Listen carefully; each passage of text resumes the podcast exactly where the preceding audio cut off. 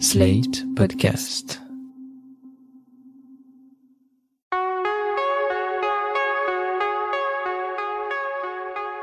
Je m'appelle Thomas Messias, je suis un homme blanc, cisgenre, hétérosexuel, et je vais vous raconter tous mes fantasmes.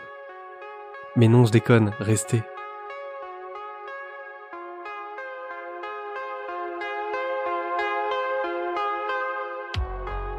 Vous écoutez Mansplaining, épisode 49.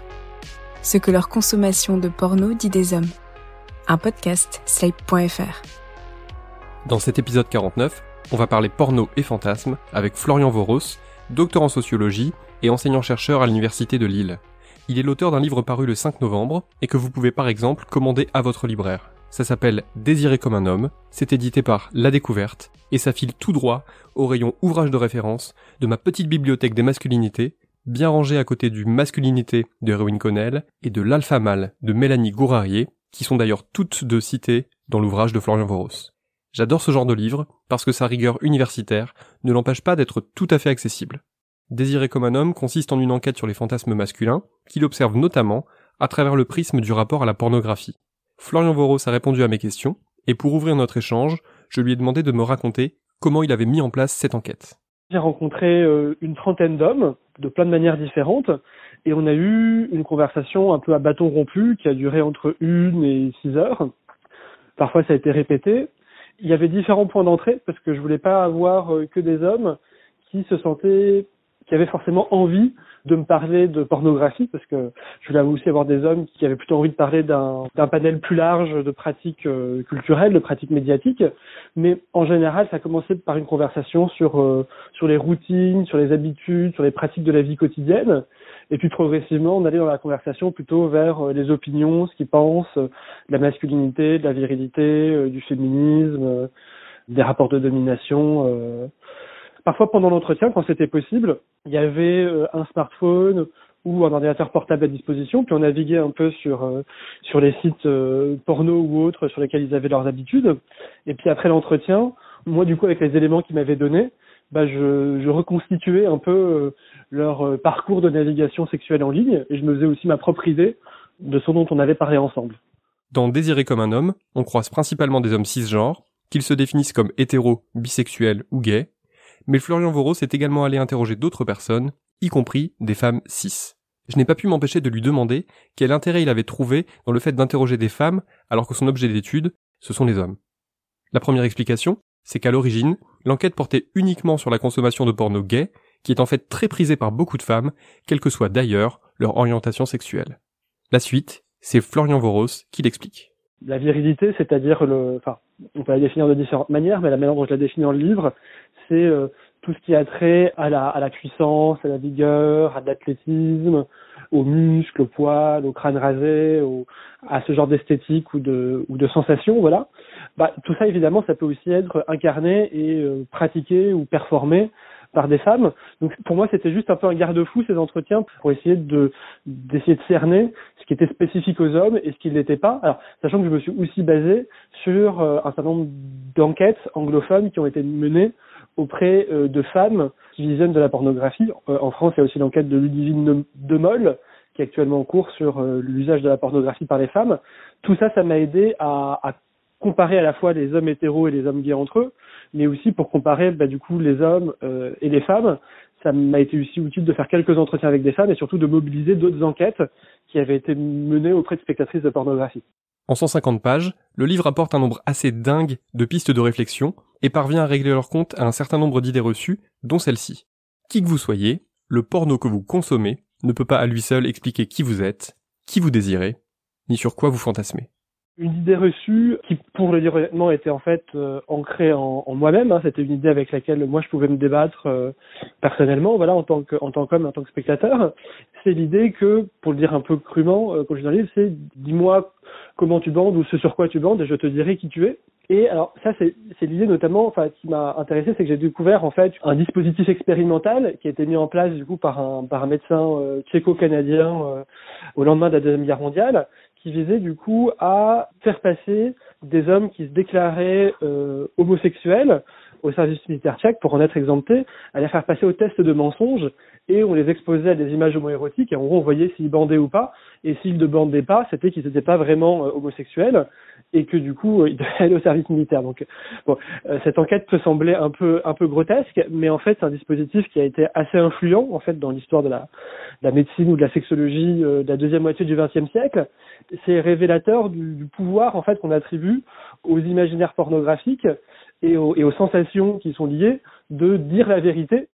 Pour info, le dispositif prétendument médical décrit par Florian Vörös s'appelle le plétismographe pénien, et vous pourrez trouver dans le livre un schéma de ce système, à la fois tout à fait sérieux et parfaitement incongru. Pour en revenir à ce « montre-moi comment tu bandes et je te dirai qui tu es », le livre est passionnant parce qu'il place côte à côte les habitudes pornographiques des hommes rencontrés et ce qu'ils racontent sur les habitudes en question. Ils énoncent aussi bien leurs fantasmes, dont certains sont plus faciles à avouer que d'autres, mais ils dévoilent aussi les pratiques pour lesquelles ils éprouvent une aversion partielle, voire totale. Dans le livre, il est clair que la façon dont ils évoquent ces sujets-là est bien plus révélatrice que la nature même des vidéos qu'ils consomment. Les hommes du livre Désirer comme un homme sont toujours obsédés par la notion de norme et de normalité. Ils ont sans cesse besoin de se rassurer en expliquant qu'ils ne sont pas déviants, qu'ils sont conformes à ce que la société attend d'eux et à l'image qu'ils souhaitent donner. En revanche, ils ne se privent pas pour juger certains fantasmes ou certaines pratiques prônées par d'autres qui leur semblent immédiatement moins tolérables. L'idée, et ça ne concerne d'ailleurs pas que le porno ou les fantasmes, c'est que les hommes sont souvent bien plus exigeants avec les autres qu'avec eux-mêmes. Comme souvent, c'est le manque d'empathie et d'ouverture qui prime. On tolère chez soi-même des contradictions et des défauts qui nous horripileraient chez les autres.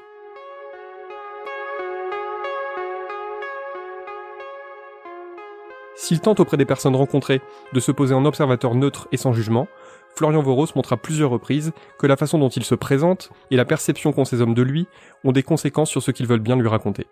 Ce qui confirme une nouvelle fois à quel point il est important d'affirmer qui on est et d'où on parle. Il raconte notamment que le fait qu'il ait, je cite, « une apparence, un style gay », fermez les guillemets, a forcément joué un rôle dans le déroulement et les résultats de son enquête. Il y a aussi des hommes qui m'ont plutôt vu justement comme une sorte de petit frère. Bon, j'en ai 35 ans maintenant, mais j'avais que 25 ans en fait quand j'ai commencé cette enquête, et qui m'ont vu comme un petit frère qui était finalement un peu moins viril, un peu moins masculin qu'eux, mais ils m'ont pris comme un homme hétéro et à qui on va un peu expliquer, raconter la vie, raconter comment on drague, comment on séduit les femmes, comment ça se passe. Enfin, en fait, c'est finalement donner un peu un cours de masculinité. Il y a eu 2 ou 3 entretiens qui étaient vraiment comme ça. Et là, oui, c'est des participants à l'enquête qui se sont sentis tout à fait à l'aise pour déployer un discours masculiniste. Bah, du coup, ça a été les entretiens les plus difficiles en fait à réaliser. Ça a aussi été les plus intéressants finalement à analyser parce que c'est quand même des hommes qui sont exprimés avec une forte sincérité vis-à-vis de moi. Et voilà.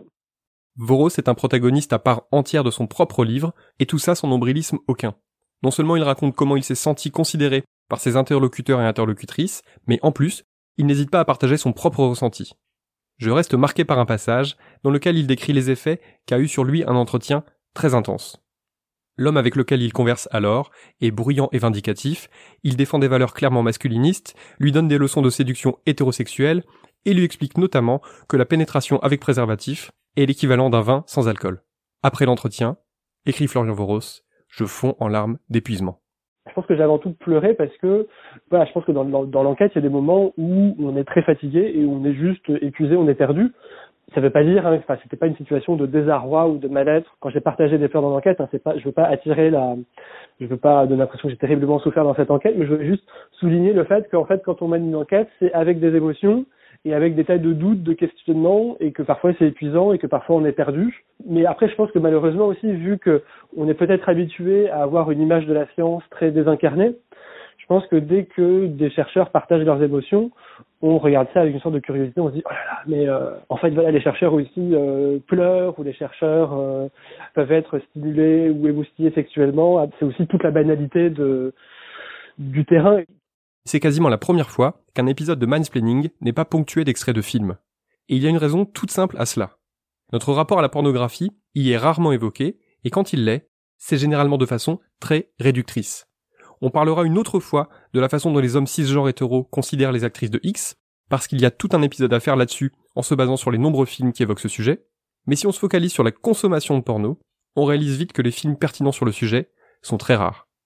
Alors bien sûr, Il y a des éléments intéressants dans Shame de Steve McQueen, même si c'est un film qui, à titre personnel, ne parvient pas vraiment à me convaincre.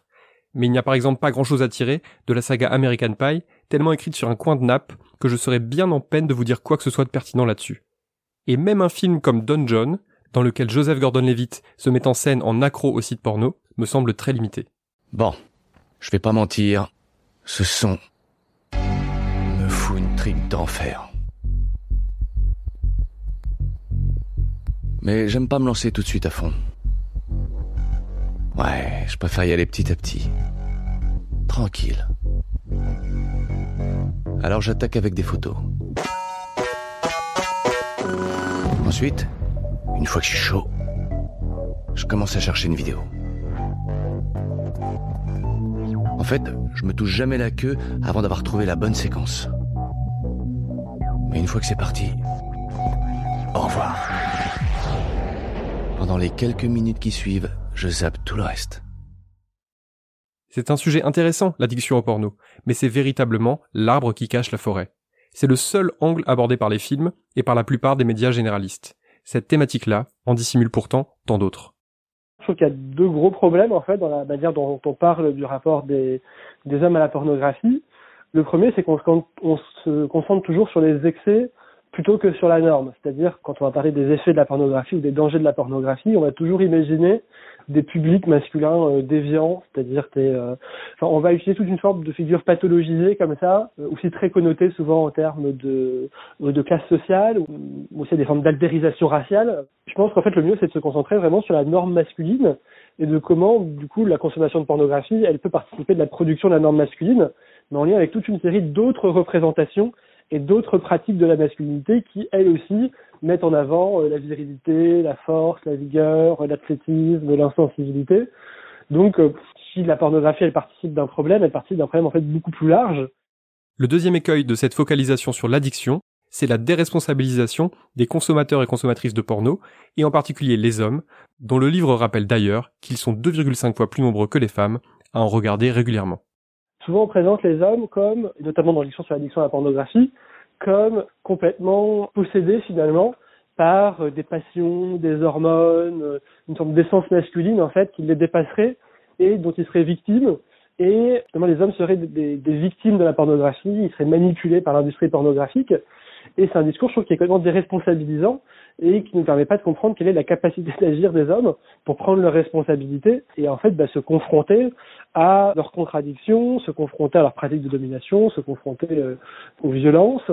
La centralité en tout cas de ce thème de l'addiction à la pornographie qui revient régulièrement depuis 10 ou 15 ans sous différentes formes, je trouve que ça nous empêche d'avoir je pense les vraies discussions, notamment sur la nécessité d'avoir une éducation féministe aux sexualités. Ça empêche d'avoir les vraies conversations sur la norme masculine, sur la capacité d'agir des hommes pour changer et sur leur nécessité, le besoin, la possibilité qu'ils ont de changer.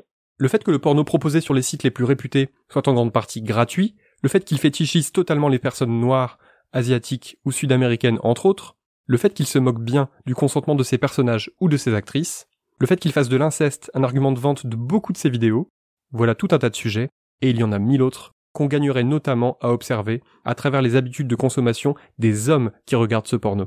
On en saurait bien plus sur cette masculinité blanche, tant sur la façon dont elle fédère ceux qui en font partie, que sur la façon dont elle exploite les autres. Dis-moi quel porno tu regardes, et je saurai peut-être un peu qui tu es, mais explique-moi pourquoi tu le regardes, et ça me permettra peut-être un peu mieux de savoir comment tu fonctionnes.